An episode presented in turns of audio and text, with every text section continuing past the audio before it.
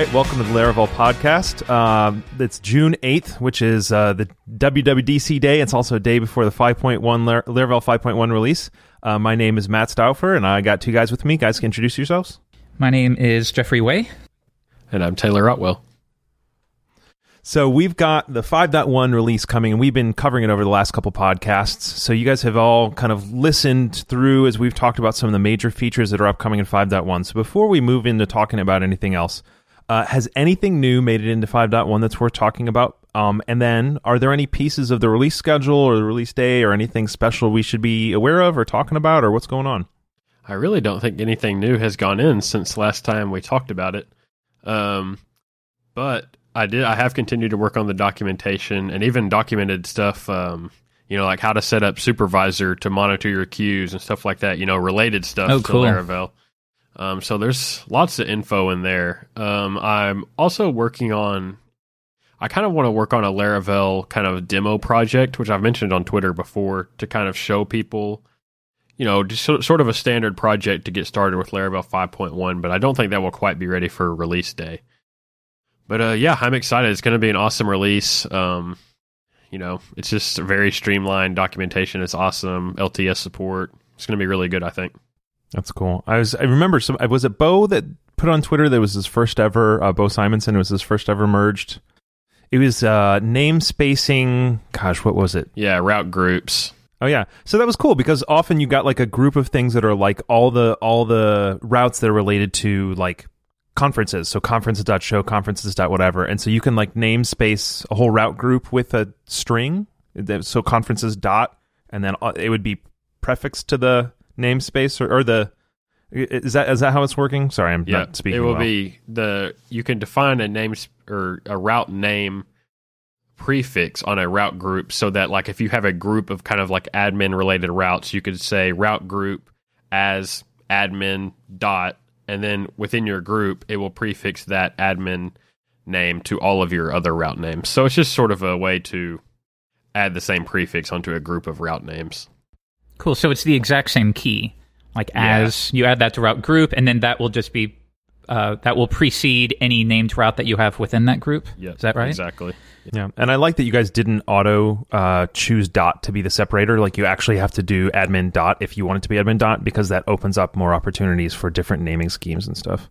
So, uh, so the 5.1. So what's going to happen on, uh, tomorrow is the well, everything that's master on the docs is going to change to be you know 5.1, and everything that's master in the code is going to change to be um, 5.1. Um, so, and people will just be able to basically use the installer without any of this special, you know, you know, give me the dev version kind of stuff, and it'll just be there.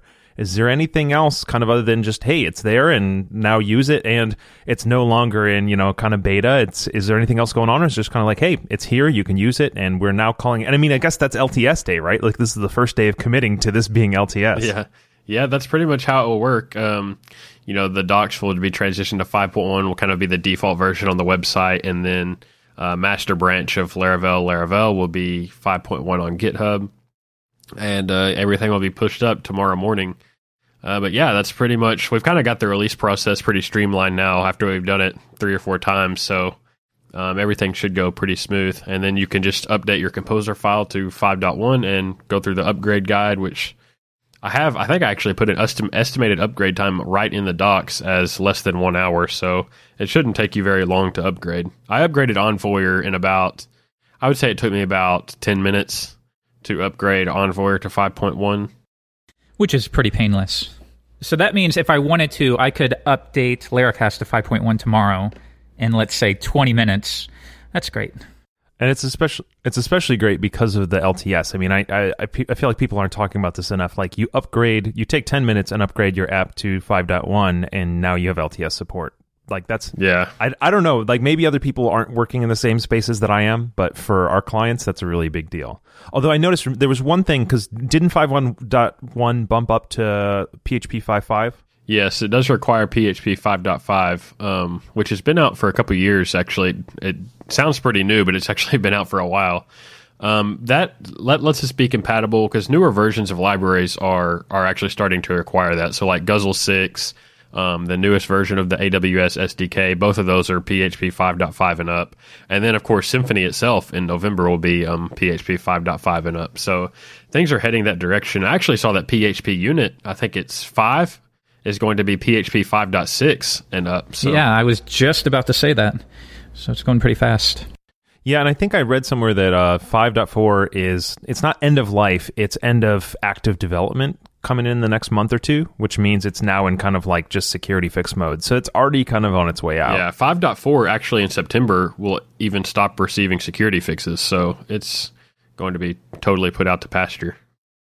So, especially if you're in any kind of enterprise space and it takes a while to kind of do those upgrades, you're going to want to note that you should not have any apps on 5.4 as of September. That's a, you know, you might want to start planning for that now. All right, so um, that's a big thing that's going on. I don't think we have time to talk about all the uh, WWDC stuff for today. So let's move on to another big thing that's going on today. Today is the uh, the twentieth birthday of PHP, is what everyone's saying online. So I Woo-hoo! thought it would be cool for us to talk. I know, talk a little bit about first of all, how did you get into PHP? What was your first project that you ever did, and what was your intro, and what kind of code you're writing back then? I'll let Jeffrey go first. What was my first project? Um, well, that's a hard. The first one that we got paid for, the first one I got paid for. Um, I think I told you guys about this. The first project I ever did was like the most depressing thing ever. It was um, some lady who needed me to make a site for her to sell decorative urns. You know, like when you die, these these urns you can buy. Oh God, it was so bad, that's and she so, had like two hundred so different ones. I had no clue what I was doing, so there was no like pagination or there was no database. She basically sent me images and then I just hard coded them onto the page. And to simulate pagination, because I didn't know how to do that, I just split it into like page one, page two, page three, and then I would just manually copy and paste, you know, 30 images at a time. It's probably the most embarrassing thing I've ever done. And it was just kind of a depressing way to start my career building an urn site. oh my gosh. What about you guys? The first time I got into PHP would be in 2010, and I was actually working uh, my day job doing .NET and COBOL, but PHP I knew from college that some friends had used it and that it was supposed to be like really easy to throw up on a host and stuff, and so I got into PHP because I wanted to work on some side projects, um, you know, to try to make a little extra money, start a business, blah blah blah. Um, so that was PHP 5.3. So I actually came into a fairly modern version of PHP from the start. So I pretty much I never used a PHP before it had closures or namespaces or anything like that, um, or auto loading. So my experience with PHP has been limited to actually kind of the cooler versions of PHP. I never really went through the dark ages. Um, but I first, I got started with CodeIgniter at first, and then I started hacking the core of CodeIgniter so much because I wanted to have like um, an IOC container and better templating and stuff that I just wrote Laravel eventually. Um, but yeah, I, I, I never suffered through the really dark times of PHP that the veterans tell me about. Yeah, because when I think about it, Laravel 3 was maybe the first PHP framework I used that really embraced the idea of using closures and stuff like that. Like, I don't think it was in CodeIgniter, really. No, um, I never saw a closure no. in CodeIgniter. Yeah, so that was nice. It, it made it feel actually very JavaScript like to me because it's obviously very prevalent in the in the JavaScript world. But Laravel, yeah, was kind of the first PHP framework where I really started doing that, which is great. It's funny you mentioned that because the first time Taylor and I ever interacted on the internet was well, which is ever was when I reached out and I was dealing, I was learning all this new stuff, and I wanted to. I had seen there was this CodeIgniter um, IOC library that was out there, and I was like, "Hey, you maintain this CodeIgniter IOC library. You know, I'm trying to find the code. Do you still keep it?" And he's like, "No, just come use Laravel." And that was kind of like, I think that was my introduction to Laravel. yeah, well, I, yeah, it took me a little while to actually get into Laravel because uh, I'd been following uh, Jeffrey's stuff at NetTuts for a while, and so uh, he had been kind of really pushing on Laravel for a long time. And I think the combination of the two of you, I was like, "Okay, fine, I'll, I'll do it." So when I got into PHP, I think it was the late '90s, and I had been like a front end, front quote unquote front end web developer using like tables and CSS optimization or pre CSS days, and then got into CSS. And I always wanted to give a little like oomph behind what I was doing, a little dynamic nature to it. And my brother is a you know electrical engineering, computer sciences guy who knew like Python and PHP and all kind of stuff. So he he basically set me up a little website on his Linux server that was running, you know, in our basement or his bedroom or whatever. And he forced me to basically SSH in, learn Vim, learn Linux, and learn enough PHP to basically like hook up. And so he had this like hand rolled set of like MySQL scripts that we were using and like common.inc that we copied from page to page and all this kind of stuff. so that's that's how I got started. And then I um I went to college and joined some campus clubs that needed like the CMS and I was like, yeah, I'll, I'll write one, you know, Campus Press. And I started writing this whole thing and then someone introduced me to WordPress one day and I was like, dang it. I just threw the whole thing away and did some WordPress development for a while. And then, you know, uh, the, the dark years of CodeIgniter and eventually here we are. So, so it's interesting that you started at 5.3 because I feel like 5.3 is often what people point to when they say like, man, this is when it actually became like a real The turning point. language. Yeah. So for both of you guys, what was like a what's uh, what's the one feature that you remember the most, or either feature or release, I guess, that was just like, man, this this changed everything. I don't know if Taylor, if there is one for you, but uh, for either of you guys. Um, I'll go first. Like it usually is, it was a lot of little things for me. So obviously, PHP five got way better OOP support. But even other than that, just just um, you know, throughout five, two, three, four, and five, little things like um traits. I think I think traits are great, or or even simple stuff like the short array syntax. I feel like many times those are more important than some of the other cooler things because you use it like 500 times a day or um, I'm trying to think some of the some of the fun stuff. Even um, I, I like variadic functions. I think that's really cool. What was the one thing that? Yeah, I don't think for me there was one turning point. It, it was just I don't know what happened to PHP, but at just some point everything started getting way better. And then once you just add all of these little things up, suddenly, like today in 2015, it's like PHP. I think is pretty awesome at this point. It's nothing like it was even seven years ago when I was first getting started in this stuff. Yeah. Yeah, for me, there's there's two features that sort of made something like Laravel possible. The first one was clo- closures, which were introduced in 5.3, where that's where, you know, everyone's probably used them in Laravel, where if you define a route, you give it the URI and then you pass that inline function thing, which is called a closure um, or an, an anonymous function. And Laravel uses those so heavily, and I use them so heavily personally, just in my own coding style, that if you read through the source, it's not going to be very long before you come across a closure in Laravel. And then the other thing that made um, Eloquent possible is this feature that people don't talk about a lot called late static binding, which is sort Yep. of a technical thing, but it lets you know the um, basically which class your models inherit from. So when you use Eloquent, you have class user extends, you know, your Eloquent model. Within that Eloquent model, we need to know which class are we using? Are we using the user class or the post class or whatever? And that sounds kind of simple, but that wasn't possible actually before Laravel 5.3 to know that. But in Laravel 5.3 or PHP 5.3, excuse me, they added a function called get called class.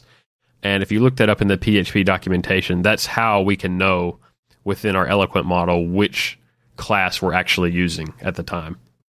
So those two things made you know some of the core features of Laravel possible. The routing, which was which was fun and distinctive with the closures, and then Eloquent, which was sort of this uh, cool new hip ORM. So and still is such an awesome ORM. I love Active Record. active record. um, yeah, I, I think uh, it's interesting because the things that have most im- impacted me, like the biggest thing, it was a release for me. It was definitely 5.3, and it was you know it was late static binding, and it was also um, I'm trying to remember what else. There's like th- I think three things that came out in 5.3, Namespaces. and it was namespaces. Oh, yeah, of course, la- set- namespaces. late static binding, and closures. So it's kind of like that was like a huge one. But the thing is, when that came out, I wasn't working as a developer. I had taken a little bit of time. This is kind of why I took a little while to catch up, is because I took a lot of time, a little bit of time between college and uh, coming back to doing development again because I developed all through college and all through high school, and I worked for a nonprofit for five years, and I did a little bit of development. and I kept up on things, but that was when like PHP went from being like PHP 4 in the olden days because like PHP 5.3 came out in 2009. So like, you know, it went from that to actually being what it is today. So I kind of came back, you know, a couple years after 5.3 and was like, this is a completely different language. And I was able to look at 5.3 being like, that's, that was the really big kind of moment. Of, of course, 5.0 in general was significant, but I think 5.3 was the, the biggest inflection point there. Also, a huge thing for me, this isn't like PHP specific, but a huge turning point for me was when an autoloader was included with Composer.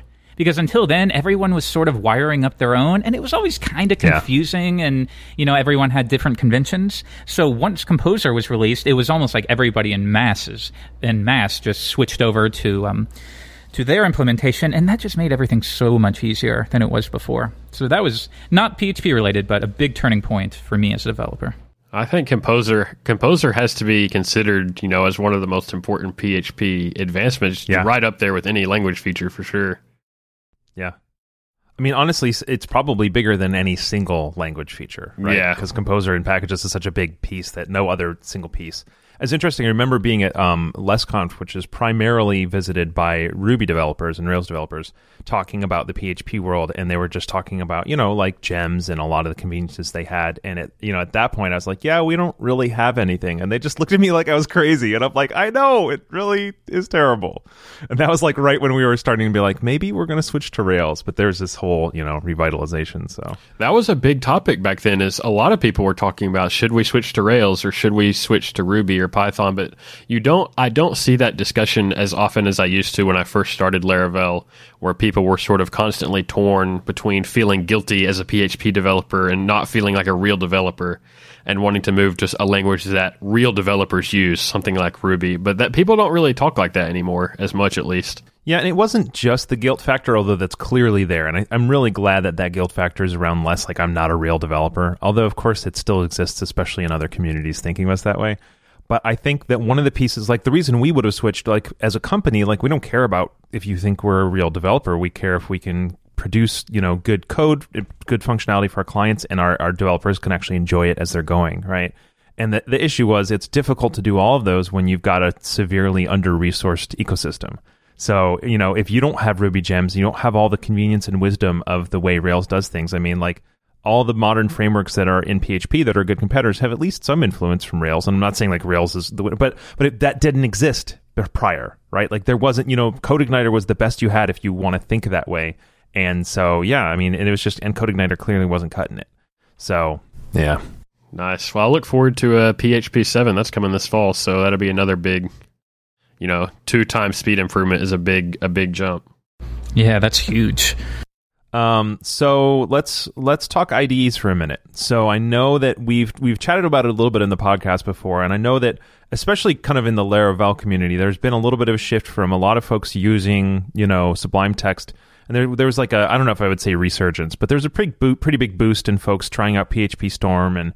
And some people have switched back. I know both of you guys have, you know, tried out PHP Storm. Jeffrey, you more than and then Taylor, and uh, I, I'm actually doing a, a month back in Sublime Text uh, just because I've kind of been forcing the folks at our company to all use PHP Storm because some of the code code intelligence benefits it provides.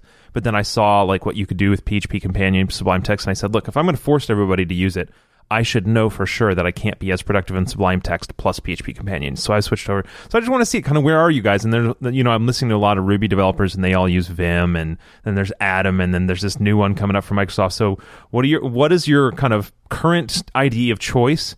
And what are your kind of like either desires for it, or like what what what do you have your eye on elsewhere outside of it? I tried really hard to get Taylor to switch to PHP Storm, and it would seem like I would I would get there, and then he would just switch back the next day. I don't think I've ever used it for a full day. Oh, oh, thanks. Because you you would message me like, "Hey, can you send over these settings?" So I would figure out how to export my settings, send them over. and I'm like, "Okay, Taylor, switching over. It's going to be good." And then the next day, he's back on Sublime. Sublime is just so. I'm still on Sublime, and it's. I don't know. I'm just so used to it, and it's just so kind of fast and snappy. But I also have, um, you know, with Sublime, I have a build system set up to where it converts all my code to PSR2, and it runs some other fixers too with the uh, PHP CS fixer.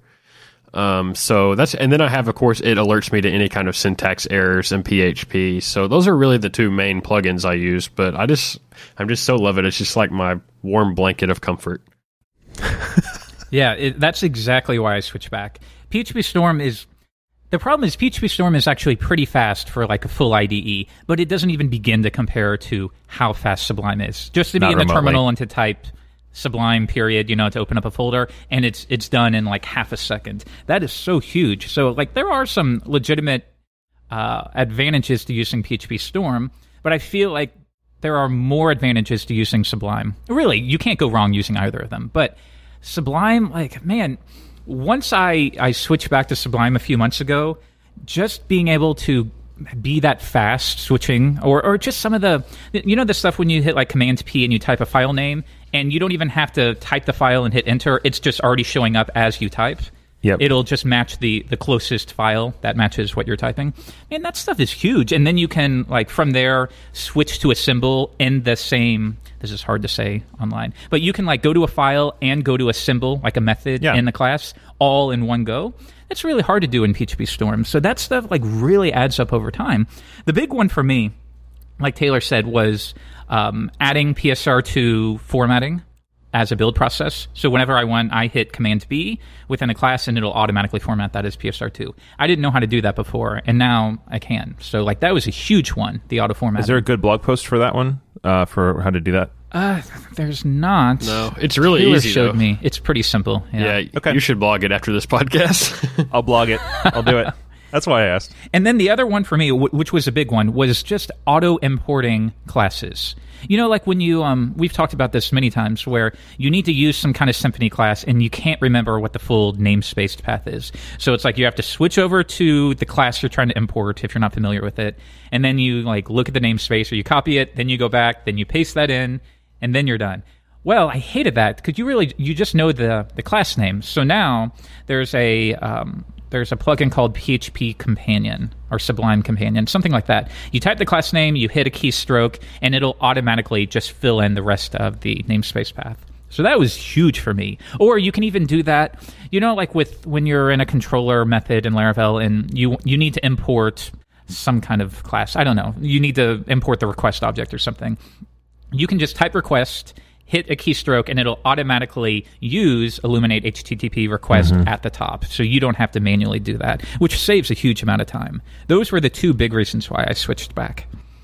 Yeah, it was those little conveniences that was the number one thing to make me kind of force everybody to switch over to PHP Storm because the level of knowledge your IDE has of the code structure is really, really valuable. Yeah. But PHP Companion brings a lot of it back, but not all. And so what I've been trying to do is just do my day to day programming in, in Sublime Text with the PHP Companion and see what I'm missing. And so far, I think there's three main things. One of them is a little irritation, which is when you do that use statement um, on a um, on a class that's at the top level, it doesn't do it. So if you're in a if you're in a namespace, if you're three levels deep into a namespace, and then you hit the keystroke to use something that's at like you know slash model or whatever, it won't pull it up. But I think that's something where we could like put that as like an issue on the thing.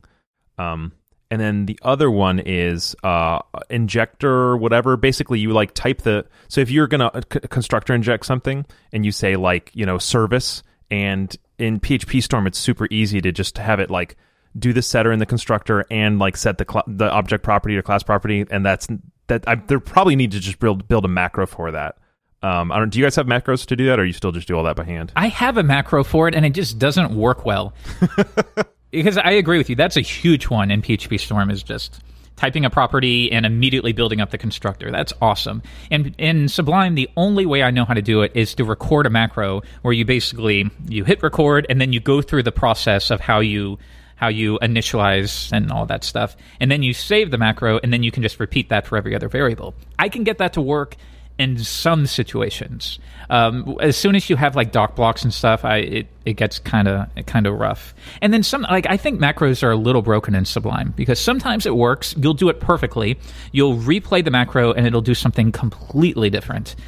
So, yeah, I, I agree with you. That is one missing area, and I feel like that's solvable. Yeah, it's my hope. Is like it's as we uh, what I do is I tell my employees, look, PHP Storm's going to do the, all the stuff out of the box. If you miss either the fuzzy text matching or the speed of Sublime Text or whatever, use Sublime Text, but use these things because this is what I'm commanding you to do. As my developer who works for me, I really want you to have these kind of things. Like, and what is it? And it's basically like code knowledge and the ability to navigate through the code or whatever in a certain way. I think, and I think the last one that was missing for me is the command click on a function definition or function or whatever, and it takes you to its definition or a You can class do and that. it takes you to its definition. In Sublime, Really? Yeah. Are you using Sublime two or three? Three. Yeah, you can do that in Sublime. if it's not, you you absolutely can do it. Whether you can do it with command click, I'll have to see if I added a. Um, I might have added a key binding for that. Well, you know what? I'm just going to do a. I'm going to do a. You can do it with command click easily, but con, or you can do it with the right click easily, but it's the command click. You know what I'm going to do? I'm, I'm going to write a blog post and I'm going to say getting Sublime Text to function as much like PHP Storm as possible, and I'm just going to write all these things down. So, and I'll bug you guys to get the details on those. So, okay, so both of you are using uh, Sublime Text. Taylor, you tried the switch, you never did. Jeffrey, you switched pretty strongly, but you're kind of just missing the speed. And honestly, as I'm switching back, I'm feeling kind of the same way. I'm like, man, this speed really does have a pretty big impact. So if I can get the speed of Sublime Text with at least the reasonable amount of code intelligence of PHP Storm, like that's kind of the perfect marriage. Are there any other IDEs that are even kind of on your on your horizon? Mm, I think it depends on what you build. You know, if you're doing r- front end work, I think um, brackets is, is pretty impressive, especially if you're doing like CSS, HTML type stuff, or you're really design heavy. Uh, I, I, think people should very much take a look at brackets. They have some pretty innovative stuff going on there. For people who do what we do, I don't know. You know, between PHP Storm and Sublime, I don't know if there's really any competitors worth taking a look at. Obviously, Atom is kind of comparable to to Sublime. I still don't think it's it's nearly as good, but definitely take a look at Atom. Atom's free, right? That's still all open source, I think. So that's yeah. obviously a huge advantage to that versus paying for Sublime. But but right now, uh, I wouldn't choose that over Sublime by a mile. And also, like if you're if you're really into debugging, you know how Ruby developers, we talked about this, Ruby developers would make PHP developers feel like they're not real developers. I think PHP developers do that to PHP developers too when it comes to debugging. Like, I am totally okay with die and dump. But there's there's a big group that'll say if, if you do that, you know, you're you're not really a programmer. You really need to be doing traditional debugging. And um, I just I've tried it so many times. I've I've set up everything. I've gotten it all working, and I always end up just going back to good old DD so like if you don't need that debugging stuff, you're loading that up every time you you run PHP Storm. I don't know. There's a standalone Xdebug client. I'm trying to remember the name of it. Uh, Codebug or Code, Code Debug. Yeah, I think it's. I've been thinking Bug. about trying that for a while. I don't know if either of you guys have ever used it before. I have used it, and it's actually really nice.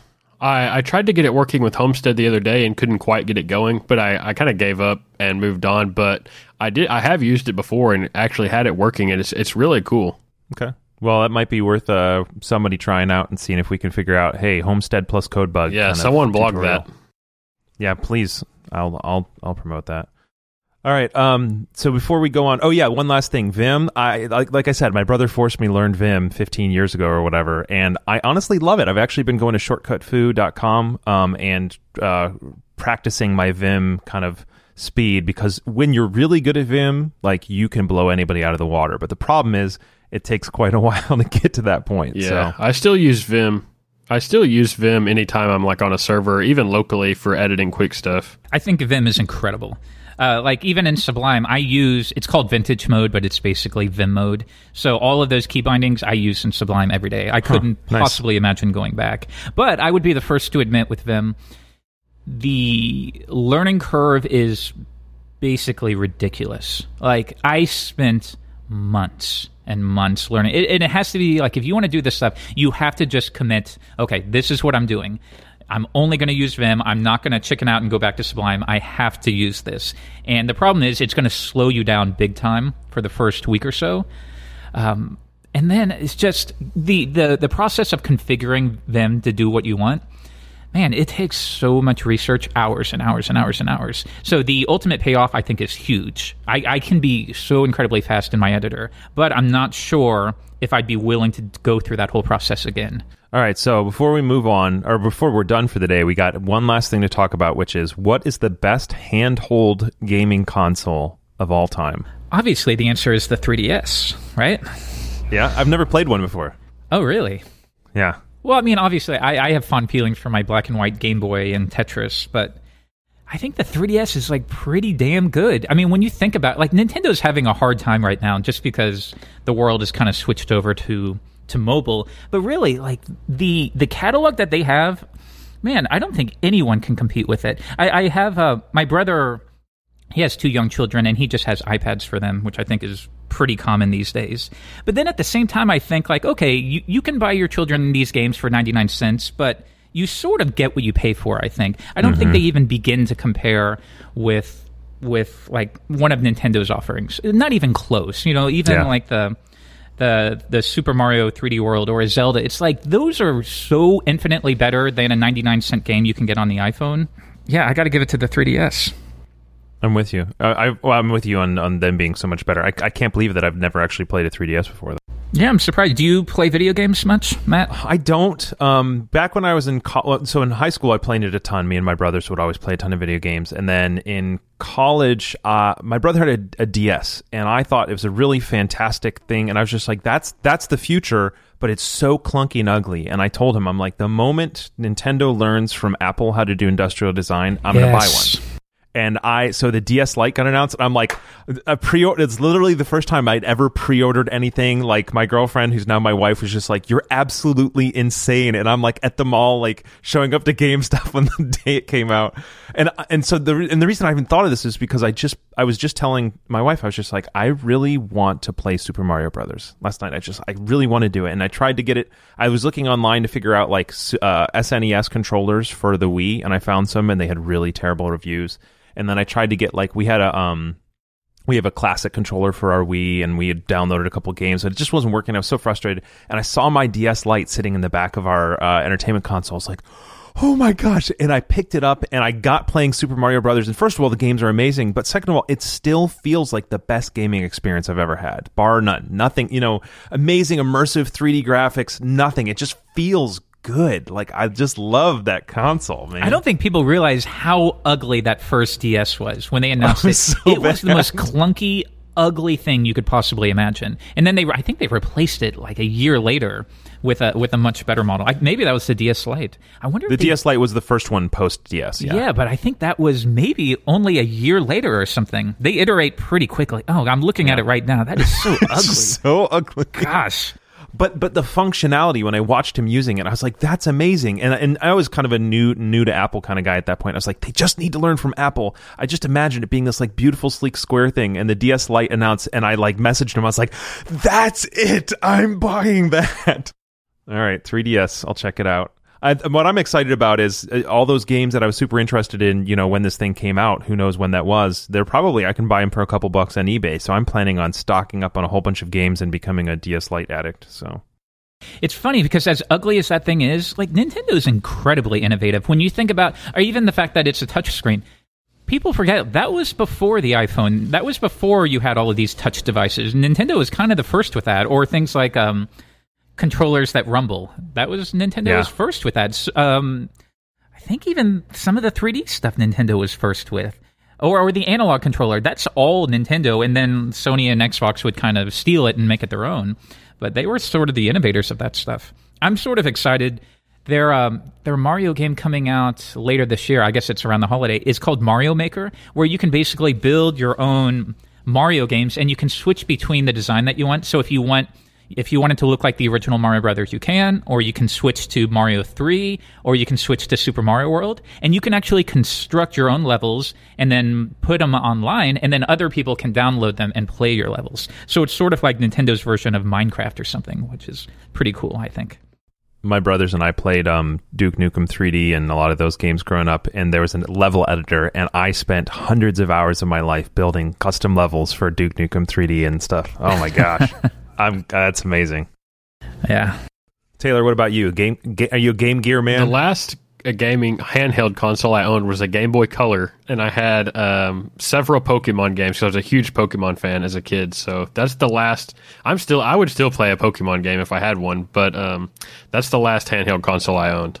Uh, when I when I posted this this image about the DS Lite, somebody asked, "Wait, why aren't you playing the Pokemon game?" I was like, "I've never actually played those. I've got Princess Peach, which, by the way, is absolutely incredible. You'd think it's like, oh, it's like Mario for girls, you know, because they made it all like pink and everything like that. And I was like, oh, you know, gender norm, whatever. But it's actually just a really fantastic game. So I'm uh, I got those, and I got what's it, the Mario Mario Kart, and what's what's the fox that flies Star around? Fox. Yeah, Star Fox. Man, this is going to be my childhood all over again. There's a new Star Fox coming out this year. I saw that Nintendo is bringing, you know, their first party IPs to to iOS. Yeah, I'm curious how that's going to work out. I, I assume it's going to be something where it's still like um, side games that are meant to draw you back to the 3DS or the Wii U. That's what I'd read. Is people were getting frustrated because they weren't moving the whole thing over or whatever. Yeah. All right, guys. Well, it was a total pleasure. I know that uh, the both of you are probably going to be catching up on WWDC today. I don't know about you. I'm like the one person in my company who doesn't. So I'm like sitting here working, and everyone else is like, "Are you watching this?" I'm like, "Are you guys doing anything today?" yeah, they set up a Slack channel just to talk about it because they know I don't care, and so I don't want them clogging the general channel. So, all right. Well, um, it's been really a pleasure talking to you guys as always. Um, thanks for chatting. Everyone, look out for the 5.1 release on Tuesday. I don't know what day this will come out, but on Tuesday, check out the 5.1 release, and uh, we'll talk to you next time.